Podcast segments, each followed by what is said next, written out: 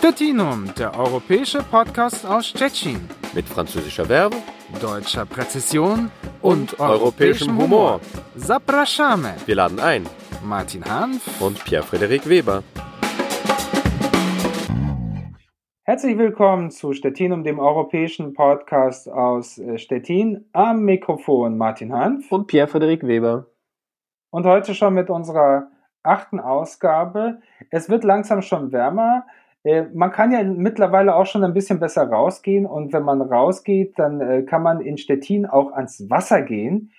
Es gibt ein wunderbares äh, Vorurteil, eigentlich ein Witz oder ich weiß gar nicht, wie man das jetzt nennen soll.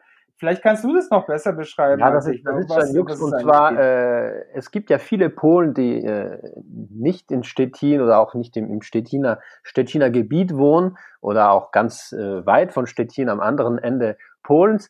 Und es gibt so den, den Eindruck, äh, wenn man sich halt nicht genau die, die Landkarte anschaut, dass äh, Stettin den, den Ruf habe, ne, Stettin würde an der Ostsee liegen. Ne? Und dann gibt's diesen Stettiner Witz äh, gegenüber äh, Touristen, wo äh, sozusagen ein Besucher am Stettiner Hauptbahnhof äh, aussteigt und äh, vor dem Bahnhofsgebäude an der Tramhaltestelle ein Stettiner fragt, mit welcher Trambahn er an den Strand fahren soll. Ne?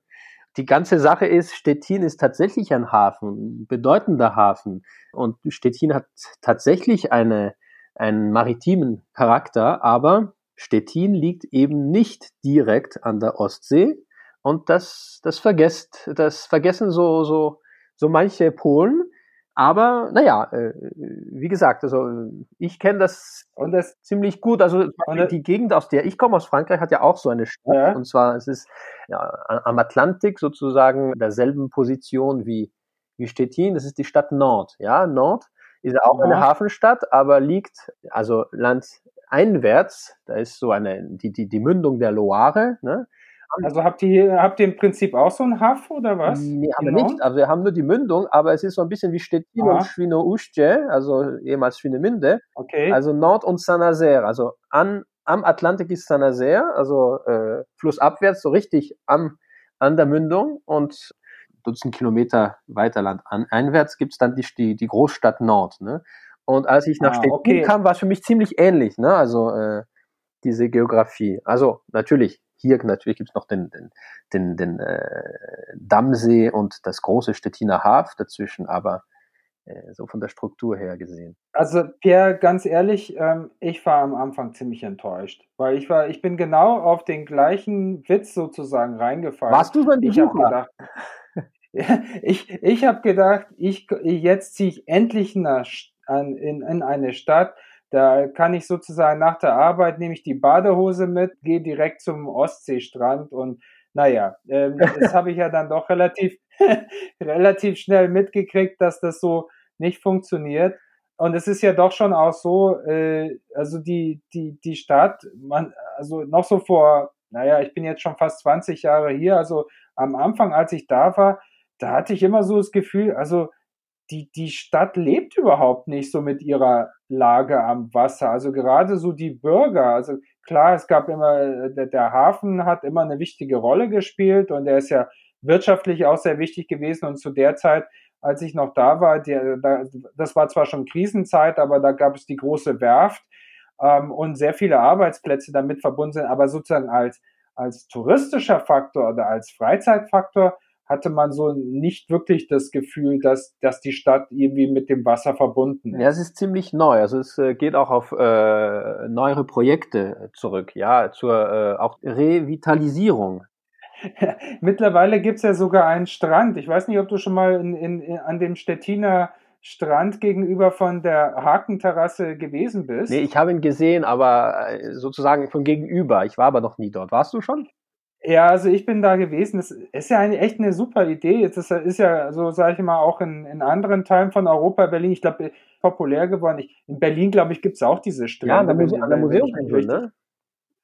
ja, genau, ne? also bloß wenn's, wenn, also ich, ich bin ja eher so der Typ, der dann im, äh, im Sommer den Schatten sucht und äh, wenn da die Sonne richtig runterknallt, dann ist das wie so eine Bratpfanne da unten äh, an der an der Oder Deswegen bin ich da nicht so oft. Aber klar, also ich meine, das gibt jetzt einen Strand und was auch, äh, was dann sozusagen damit verbunden ist, dass das ist auch ein, ein so ein maritimer Yachthafen, weil die, die Geschichte war ja auch, ähm, also jetzt noch vor 20 Jahren, im Prinzip hier so im Stadtzentrum hast du eigentlich nie so die kleinen Segelboote und die Privatsegler äh, gesehen, weil hm. die Yachthäfen von Stettin, die sind alle außerhalb gewesen. Mhm, eher so bei, also ein bisschen äh, außerhalb, wie gesagt, beim äh, Jejoro Dombi, also beim, beim Dammsee, ne? Genau, und da, also da gibt's richtig viele. Ähm, da war es bloß so, ich meine, ich, äh, ich war ja neugierig, ich war neu und wollte natürlich wissen, ob man irgendwie auch ähm, Wassersport hier in, in Stettin betreiben kann. Ich weiß nicht, äh, wie das bei dir ausschaut. Ich habe sogar einen Segelschein in Stettin gemacht. Ja. ja. Bist du ein Segler eigentlich? Äh, nee, also ich ein Kind war, habe ich ein bisschen gesegelt, aber ziemlich wenig. Also äh, diejenigen, die sich vielleicht unsere unsere Homepage stettinum.eu angesehen haben und die die paar Infos, die wir zu uns da geliefert haben, äh, die werden wohl bemerkt haben, dass ich also im Gegensatz zu dir mich als, äh, als leidenschaftlichen Nichtsportler äh, eingestuft habe. Aber äh, ich, wie gesagt, also du imponierst mir mit deinem Segelschein, mit deinem polnischen Stettiner Segelschein. Ja, also ich würde auch nicht unbedingt ähm, empfehlen, mit mir als Kapitän auf die hohe See zu segeln. Also so, weit bin ich auch nicht mit meinen, mit meinen Segelkünsten in, äh, in Stettin gekommen. Aber ähm, es gibt auf jeden Fall wirklich eine ganz ausgezeichnete Infrastruktur, die immer weiter auch ausgebaut worden ist. Und äh, das, was ich äh, ganz klasse fand, und ich weiß nicht, wie das jetzt zum Beispiel in, in, in Nantes ist, aber hier in Stettin ist es ja so, ähm, es gibt hier eine maritime ähm, Hochschule, die auch einen ganz äh, ausgezeichneten Ruf hat und von der bei der ähm, äh, junge Leute ausgebildet werden, die dann auf der ganzen Welt und Unternehmen auf der ganzen Welt auch arbeiten. Und auch die Schüler und die Kinder, also da spielt das, das Wasser und auch der Wassersport meiner Meinung nach ja, schon eine ganz wichtige Rolle. Und das ist jetzt auch nicht mehr so eine elitäre Geschichte, wie das vielleicht mal früher gewesen ist. Also es gibt ein sehr schönes äh, Segelzentrum, da kann man Kajaks ausleihen, da kann man Segelboote ausleihen, da kann man Kurse machen, surfen und so weiter. Also das, äh, das hat die Stadt auch wirklich äh, extrem bereichert, wenn es um, um, um dieses Angebot geht. Ja. Ist das in, in Nantes auch so? Ja, also äh, beziehungsweise Nantes hat da kein Monopol. Frankreich ist das auch so, dass die, die also der, der, der Küstenstrich ein, ein viel längerer ist. Ja, also der, der ganze, also die, die, die, der Manche-Kanal, die Atlantikküste, dann die, die, das Mittelmeer, also da gibt es ziemlich äh, viel Konkurrenz. Also Nantes ist da nicht unbedingt ein Zentrum dafür. Und äh, wenn schon, dann, dann gehen die Leute doch, doch eher, also lieber direkt an die Küste. Aber es gibt solche Sachen auch in Nord natürlich. Aber, aber was Stettin angeht, und das, das wissen die, diejenigen, die, die die Gegend besser äh, kennen, vielleicht als nur Vorbeifahrende, äh, also im, im größeren Raum, nicht Stettin selbst, aber wenn man nördlich äh, Richtung Ostsee fährt, also bis man an die Ostsee kommt, gibt's ja gibt es ja schon viel Wasser, nur dehnt sich immer weiter aus. Zuerst also die Oder wird breiter, ja, fließt Richtung äh, Norden, äh, hat auch äh, ziemlich viele Verzweigungen und, und es gibt ja nicht nur die, die, die, die, den einen Oderfluss und West- oder Ost-Oder und so weiter, ne? Und da kommt der Dammsee, dann breitet sich das nach einer kleinen äh, also Enge wieder mal aus und da kommt das Stettiner Hafen. Ne? Das ist so eine Art äh, eigentlich innere See, könnte man sagen. Ne? Die die schon. Äh genau, und was, und was, was, was eben auch ganz toll ist, dass also in den letzten Jahren äh, dieses Netz von Yachthäfen äh, ist äh, immer weiter ausgebaut worden.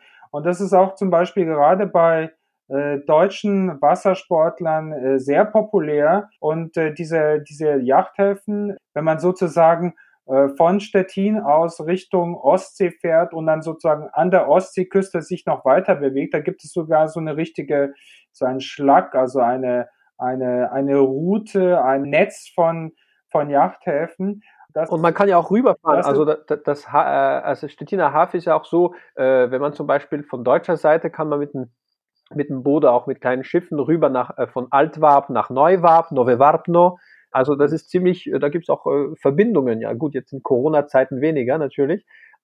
Genau, und was, was ich auch witzig fand, dass äh, Also meine, meine Familie in Finnland, die wohnt auf einer Insel, äh, auf einer, kann man sagen, einem Archipelag, also einer, einer Gruppe von sehr, sehr vielen kleinen Inseln zwischen Schweden und Finnland. Und ich habe immer wieder in Stettin Leute getroffen, als ich denen erzählt habe, ja, meine Mutter wohnt in Mariaham. Da haben sie, oh, Mariaham, das kenne ich. Da bin ich mit dem Segelboot von Stettin aus hingefahren. Oh. Also also mit anderen Worten, also äh, Segelsport äh, ist, ist, äh, ist auf jeden Fall ähm, populär hier äh, und eben so diese diese Segeltouren äh, äh, in der Ostsee ähm, Richtung Dänemark, Richtung Schweden, Richtung Finnland, das, äh, das machen auch die Stettiner Segel. Genau. Also du erwähnst Finnland, also wenn man Blick äh, zurück in die Geschichte äh, wirft, also ein, ein, ein finnischer Freund hat mir mal erzählt, dass es bis vor dem Zweiten Weltkrieg eine regelmäßige äh, also Schifffahrtverbindung zwischen Helsinki und Stettin gab. Also Stettin hatte genoss wirklich eine wichtige Position, äh, also auch im Deutschen Reich eigentlich ne, als Hafen. Ja, absolut. Also ich meine, das war einfach auch äh, wirtschaftlich sehr, sehr, sehr wichtig. Ähm, und äh, die, also die Bedeutung äh, wirtschaftlich ist der Hafen immer noch von, von großer Bedeutung. Also und deswegen zum Beispiel, wenn man jetzt so auf die auf die neuesten Tendenzen äh, sich das auch anschaut, also ganz wichtig und das war immer ein großes Problem und das ist immer eine wichtige Geschichte. Vielleicht war das bei Nantes auch so. Also in Stettin äh, ist immer das Problem gewesen, das Wasser, äh, die, die Wasserstraße zwischen Swinemünde, zwischen der Ostsee und Stettin, die war immer zu flach. Und jetzt äh, ist gerade in diesem Jahr äh, hat man begonnen, äh, die, die Fahrrinne auf zwölfeinhalb Meter zu vertiefen, damit dann auch die wirklich größeren äh, Schiffe auch nach Stettin hineinkommen können. Genau, ja. Und man könnte auch erwähnen, also dass ab 1914 gab es eine wichtige Verbindung zwischen Berlin und Stettin, das war der Hohenzollern-Kanal, und da wurde Stettin praktisch also äh, zu Berlins Hafen, ja, trotz der Entfernung. Das waren natürlich andere Zeiten, aber, aber diese äh, äh, maritime äh, Tradition in, in, in Stettin ist, ist natürlich sehr, sehr wichtig. Genau, und dann kann man nur hoffen, dass äh, dieser, dieser Virus uns nicht mehr so plagen wird, weil natürlich gerade die Tourismuswirtschaft äh, extrem äh, darunter leidet. Niemand weiß natürlich ganz genau, wie es jetzt im Sommer weitergehen wird. Wir, wir können natürlich keine Prognose machen. Man kann natürlich nur hoffen, dass, äh, dass der Wassertourismus nicht zu stark darunter leiden wird. Stettinum, der europäische Podcast aus Stettin. Es gibt ein Thema, das wir heute kurz anschneiden möchten. Äh, und zwar ein Thema, wo äh, ein bisschen wie mit der maritimen Lage Stettins es gewisse Vorurteile gibt, beziehungsweise man denkt sich was darüber und es kann auch anders kommen. Also besonders als Ausländer, wenn man so einiges hört zum Thema des polnischen Gesundheitswesens, äh, besonders von Seiten der Polen, dann macht man sich zu Beginn ja ein bisschen Sorgen und denkt sich, naja, hoffentlich werde ich nicht krank, hoffentlich muss ich nicht ins Krankenhaus oder brauche ich nichts, ne, weil den Polen äh, sollte man, wenn man sich da anhört, was Sie dazu meinen als, als, als Landsleute, ne, äh, sollte man eigentlich nicht zu viel äh, Vertrauen im polnischen Gesundheitswesen haben. Ich denke, du hast auch deine Erfahrungen gemacht. Ich auch. Also jetzt vielleicht indirekt zum Glück. Man freut sich ja, wenn man nicht ins Krankenhaus möchte, aber es gibt ja Sachen, die sind zum Teil erstaunlich, vielleicht für einen Deutschen, für einen Franzosen auf jeden Fall, aber so schlecht, wie es viele Polen behaupten, ist es gar nicht, finde ich. Also ich denke, vielleicht ist es auch so, dass, dass wir ähm, auch die Möglichkeit haben, das äh, zu vergleichen. Es gibt natürlich auch immer mehr Polen, die ihr eigenes Gesundheitssystem vergleichen können mit äh, dem Land, in dem sie zum Beispiel in Europa arbeiten. Stimmt. Also interessant ist zum Beispiel, ich habe immer wieder auch solche Situationen gehabt, dass mir Polen erzählt haben, die sind extra nach, nach Polen zurückgefahren, weil sie zum Beispiel in Großbritannien äh, nicht äh, zum, zum Arzt gehen wollten, weil sie sozusagen mehr Vertrauen in die, in die Kunst der, der polnischen Ärzte haben. Und ich finde, das ist vielleicht dann auch schon ein Punkt. Ich denke, den, den sollte man auch mal erwähnen. Das ist vielleicht auch nicht ganz unbekannt. Also die, die polnischen äh, Mediziner oder überhaupt Leute, die eine medizinische Ausbildung machen, die haben auf jeden Fall in Europa eine, eine die Ausbildung hat einen sehr guten Ruf. Ja, ja. Was ja leider dann, ja, was, was ja leider dann auch dazu führt, dass äh, viele polnische Mediziner sozusagen entweder freiwillig oder auch, äh, soll ich sagen, von anderer Hand einfach abgeworben werden, weil man weiß, die Ausbildung auf jeden Fall hier an den Hochschulen ist wirklich sehr gut. Ja, also eigentlich das äh, polnische Gesundheitswesen, wenn man sich das ein bisschen äh, näher äh, ansieht oder äh, Kontakt hat zu Personen, die sich da äh, beruflich mit dem befassen oder in, in dem Bereich arbeiten, es ist nicht ein Problem der Qualität. Wie gesagt, also die, die Ausbildung ist sehr gut, aber es ist ein Problem der äh, des Personalmangels. Es gibt viele Betten, also im, im, im EU-Vergleich liegt Polen sehr gut, aber das ganze Gesundheitswesen äh, wird ja äh, jetzt noch also äh, öffentlich gesehen chronisch unterfinanziert, was aus meiner Perspektive als Franzose äh, zu Beginn ziemlich erstaunlich war, obwohl in Frankreich ändert sich das auch mit der Zeit.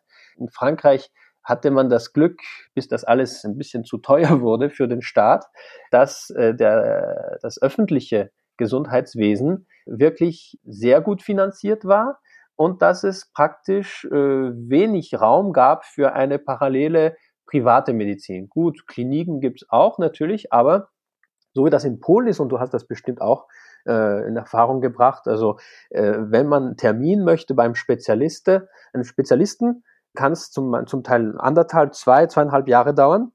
Man kann es auch viel schneller bekommen, aber man muss mal selbst zahlen, macht das privat. Ne? Also sozusagen mhm. zwei Geschwindigkeiten. Ja, also eine gewisse Ungleichheit. Ja, jeder kann sich nicht leisten, das stimmt schon.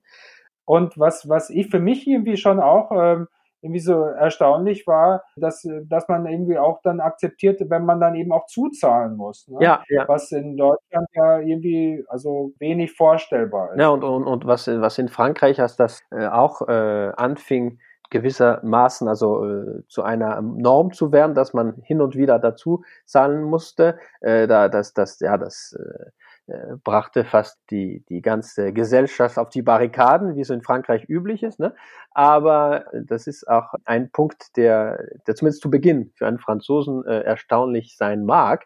Aber das müsste äh, auch noch hinzugefügt werden. Äh, was ganz Eigenartiges, äh, ist eigentlich ein, ein, eine, eine schöne Solidaritätsgeste, die jedes Jahr aus der Gesellschaft herauskommt in Polen, ist dieses große Fest mit Jerzy Owsiaks Orchester. Also es ist ein, ein, eine große Initiative, die, die also Mittel sammelt, Spenden, äh, die dann zum Großteil, also man versucht also die, die, die, die, die Funktionskosten auf ein ein Minimum zu, zu halten, ja, dass der, der Großteil der Spenden auch tatsächlich für den Zweck verwendet wird, für den äh, sie gedacht sind. Und es wird äh, aus diesen privaten Mitteln durch diese, durch diese, die, diese Initiative, die jedes Mal, also nach Weihnachten, äh, äh also Anfang Januar, wenn ich mich richtig erinnere, beginnt, ne, mhm, äh, wird ja. dann viel für die Krankenhäuser investiert, also an äh, Geräten und so weiter. Äh, ich glaube, äh, es wurde innerhalb von, von äh, mehr als 20 Jahren kam die gesamte Quote an Spenden in die Milliardenhöhe. Ne? Also das ist un mhm. unglaublich. Also auch typisch polnisch, also diese, diese äh, äh, wie man das auf schön äh, Neudeutsch oder Denglisch sagt, also diese Bottom-up-Initiativen, also von unten aus, also von der Gesellschaft heraus. Ne? Es ist natürlich so wie überall, es gibt die guten Ärzte, es gibt die weniger guten Ärzte, aber also so dramatische Sorgen sollte man sich das nicht, äh, sollte man nicht sich machen, wie das doch viele Leute immer tun. Ja, genau. Und was äh, vielleicht auch in, nicht nur in Polen, sondern in, in, vielen Ländern in Europa, also in Frankreich zumindest, ich denke auch wohl in Deutschland, äh, beziehungsweise vielleicht nicht so, wenn man noch eine private Zusatzversicherung hat, aber was die, die öffentliche Versicherung angeht, Krankenversicherung, also wenn es um Brillen geht oder, oder Zähne, da muss man auf jeden Fall tief in die Tasche greifen. So ist das. Ich glaube, das muss man mittlerweile weltweit. Genau. Stettinum, der europäische Podcast aus Stettin. So, das war's dann schon für dieses Mal. Am Mikrofon verabschieden sich Martin Hanf und Pierre-Friedrich Weber. Tschüss, Martin. Tschüss. Stettinum, der europäische Podcast aus Stettin. Mit französischer Werbung, deutscher Präzision und, und europäischem Humor. Zapraszamy. Wir laden ein. Martin Hanf und Pierre-Frederik Weber.